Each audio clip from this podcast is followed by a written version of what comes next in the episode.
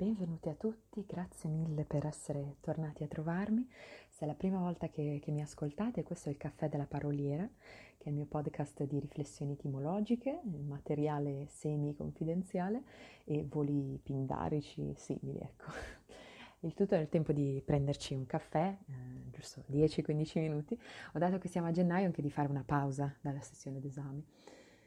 Oggi parliamo di ricordare e partiamo come sempre dai classici.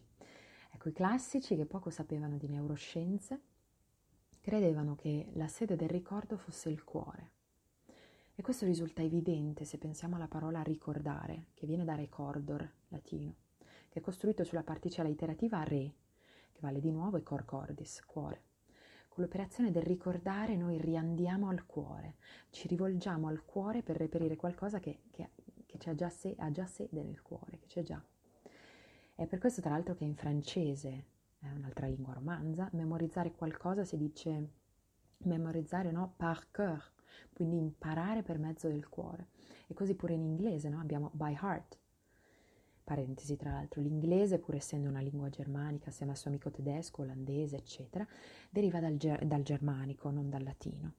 Però, però, però, ha desunto tantissime delle sue parole dal latino, ne ha subito l'influenza. Basta pensare no, che la stragrande maggioranza delle parole che in inglese finiscono per action or Asian derivano da parole latine che finiscono appunto in azio, azionis. Quindi ritornando a noi, se io dico mi ricordo di te, dico di fatto no, che il, nel mio cuore c'è un segno costante del tuo passaggio a cui io faccio ritorno non è qualcosa di, di statico, di fermo, è qualcosa che si reitera, come un evento che continua ad avvenire.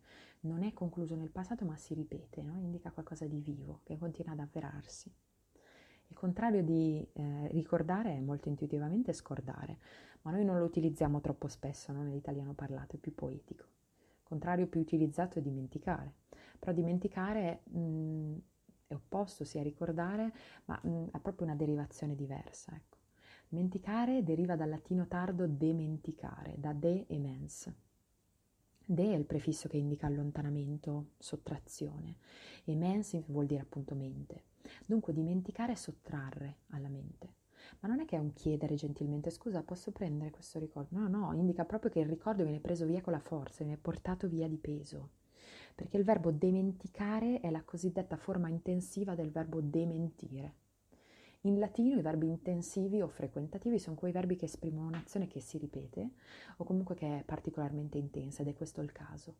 È una sottrazione violenta del ricordo, il dimenticare.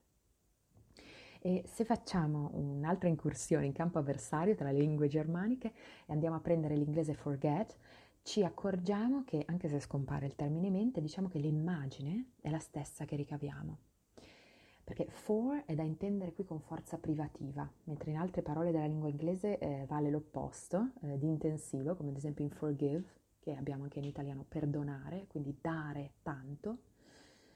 Um, insomma, mi ricorda un po' quelle parole greche che significavano una cosa e anche al tempo stesso il loro opposto, no? quelle parole greche che, che al liceo mi facevano impazzire. Vabbè, Comunque, ecco, in questo caso for è un po' come il de di dimenticare. Get è sempre get, quindi prendere. E letteralmente quindi forget significa non prendere. Perché non c'è nulla da prendere, no? Non posso attingere a un ricordo, a quel ricordo perché è già stato portato via. Quindi c'è ancora l'immagine no, del portare via violentemente della piazza pulita nella mia testa, la tabula rasa. E tornando a noi, alle nostre lingue romanze, dicevamo appunto che l'azione del dimenticare non implica il cuore ma la mente. E c'è un altro termine ancora che è sinonimo di dimenticare ed è obliare. Non lo usiamo spesso, ecco. Obliare è un dilavare, uno scolorire della, della mente. C'è una bellissima poesia di un poeta che mi sta a cuore, molti di voi lo sanno perché è il poeta ehm, della mia tesi magistrale, Mario Luzzi, che si intitola La notte lava la mente. Ecco, possiamo immaginare l'obliare come un'operazione di lavaggio della nostra mente, qualcosa che arriva e spiana, insomma, scolorisce quello che c'è sotto. E obliare in latino può essere, in italiano può essere un po' desueto, no? Però in francese invece abbiamo oublier, che è la forma corrente per dimenticare. Derivano entrambi, sia oublier che obliare, da obliviscor, un altro verbo latino ma attenzione perché obliviscor in latino ha la stessa radice di oblinire, un altro verbo latino che significa invece ungere. Quindi, cioè, dico, ma cosa c'entra il dimenticare con il verbo ungere? Ecco, il punto è che i romani per scrivere, no? per prendere appunti, utilizzavano delle tavolette di cera. Ne abbiamo testimonianza, no? che, eh, oltre che scritta anche, eh, anche, visiva tra gli affreschi di Pompei. No? Se cercate su Google eh, tavoletta cerata Pompei vi viene fuori l'immagine della ragazza, con, di una ragazza con, con uno stilo in mano, una tavoletta. Ecco, lo stilo era questa sorta di matita con allora, una parte appuntita e l'altra parte al posto del gommino aveva una spatoletta.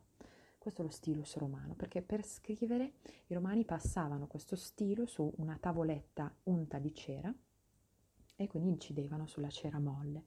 Per cancellare invece usavano la, la spatoletta, utilizzavano l'altra parte no, per raschiare via la cera e ce ne mettevano sopra l'altra. Ed ecco che no, ricompare il verbo oblinire, ecco che si spiega anche la somiglianza con il verbo obliviscor, il verbo dimenticare. L'azione del dimenticare è un'azione di cancellatura di qualcosa che è già scritto. Ed ecco che comunque tutti questi verbi, no? dimenticare, forget, oublier, ci dicono che si tratta di qualcosa di importante, di potente, di cancellatura di qualcosa che in realtà c'era già, c'era.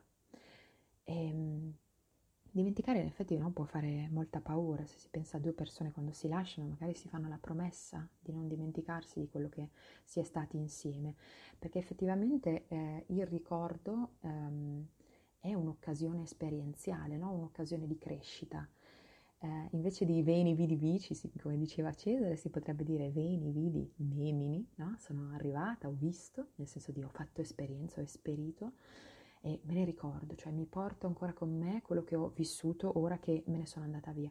Ed è importante portare con sé questi ricordi perché in quello che eh, siamo stati e in quello che abbiamo vissuto risiede la premessa di quello che siamo, una sua giustificazione. Si dice spesso no, che la memoria è identitaria. E, ehm, tornando ecco, alle nostre parole, quando si parla appunto di memoria, è amplissimo lo spettro di termini che possiamo usare, no? dalla vaga reminiscenza che è l'eco lontana di qualcosa appunto di un, di un, fatto avvenuto in tempi remoti, in qualche modo trascina però il suo strascico fino ad oggi, come il velo di una sposa eh, in chiesa. Eh, possiamo utilizzare anche il termine eh, richiamo, no? che ci dà l'idea di qualcosa che fa da ponte per un'altra, no? ehm, che appunto lo, lo chiama a tornare presente. Poi abbiamo anche souvenir, che noi in italiano abbiamo preso in prestito dal francese, ma lo utilizziamo un po' col, all'acqua di rose, ecco, no? perché lo, lo, utilizziamo per indicare che so, la, la cartolina di, di St. Moritz oppure la, la, maglietta con su scritto Cambridge University, che poi abbiamo preso a Cambridge ma senza esserci mai state. Ecco, il souvenir è una versione accessibile di, di un ricordo no? che ri, ne riassume l'elemento chiave però in modo un po', un po leggero. Ecco. Però invece souvenir eh, in francese souvenir significa eh, ricordare, proprio è il, è il termine corrente e, ehm, ed è l'equivalente italiano di sovvenire, che adesso non, non usiamo più, ecco. Da dove derivano? Sovvenire e souvenir derivano uh, da subvenio, da subvenire in latino, che in latino appunto aveva tre valori. Uno è quello del ricordare, no? del sovvenire, il venire in mente, ma che ha pochissime occorrenze. L'altro è quello del sopravvenire, del giungere in un posto. E l'altro ancora invece è quello del soccorrere, che era il più frequente in latino. Quindi valeva venire in aiuto a qualcuno qualcosa, eh, aiutare, eh, curare, rimediare a qualcosa. Nel nostro italiano eh, è sopravvissuto solo nel termine sovvenzione, no? che indica di fatto un aiuto economico. Dunque qualcosa che sovviene, qualcosa che mi viene in mente in qualità di ricordo mi aiuta. Ma mi aiuta a fare cosa? No? Qual è la validità del sovvenire, del ricordare, la sua utilità? Ecco, c'è una ragione per cui oggi ho scelto di parlare di questo, no? del tema del ricordare. Domani, come ogni anno, sarà il giorno della memoria, il 27 gennaio.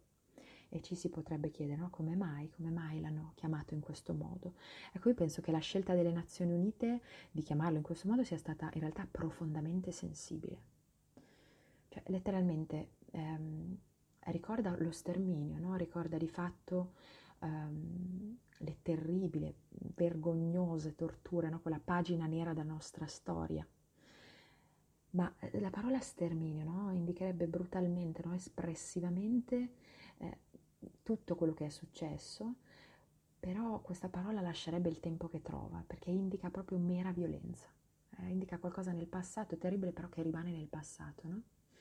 La parola memoria invece, che è stata scelta apposta, non rimane nel passato, si crea nel passato certo, perché di fatto indica la stessa cosa, indica sempre il giorno della memoria indica quelle torture, quella vergogna eh, che è stata scritta nella storia del mondo, ma suggerisce, diciamo, un, um, vuole offrire un ricordo diverso di quello che, che c'è stato.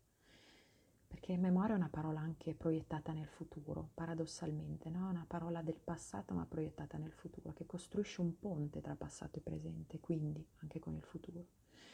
E l'aiuto concreto qui, no, del sovvenire, che più che aiuto concreto è una responsabilità che tutti dobbiamo assumerci, è far sì che non riavvenga più qualcosa di simile nella storia del mondo. Ed ecco che la memoria no, è fondamentale, è fondamentale che rimanga traccia di quello che c'è stato, che sia stato bello o brutto nei nostri cuori, che si faccia responsabilità comune per far sì no, che è importante questa, questa memoria, per far sì che le nostre azioni del futuro siano coscienziose, siano responsabili e in ultima istanza e più importante umane. Grazie mille per avermi fatto compagnia anche oggi. Le fonti a cui ho fatto riferimento sono sempre lo Zingaretti, il Lei, il Pianigiani, il Nocentini, l'IL e anche per questa puntata Um, insomma, so, scusate, per questa puntata, eh, per le nostre, diciamo, incursioni eh, nell'inglese, um, ho utilizzato anche l'Etymological Dictionary of Modern English di Ernest Wickley. Spero vi sia piaciuto mm, quello, che, quello, che, si è detto, scrivetemi facendomi sapere cosa ne pensate di questa puntata o delle precedenti perché vi leggo sempre con, con grande piacere. Grazie mille ancora e ci risentiamo martedì 9 febbraio con la prossima puntata e il prossimo caffè. Un grande abbraccio virtuale a tutti. State bene.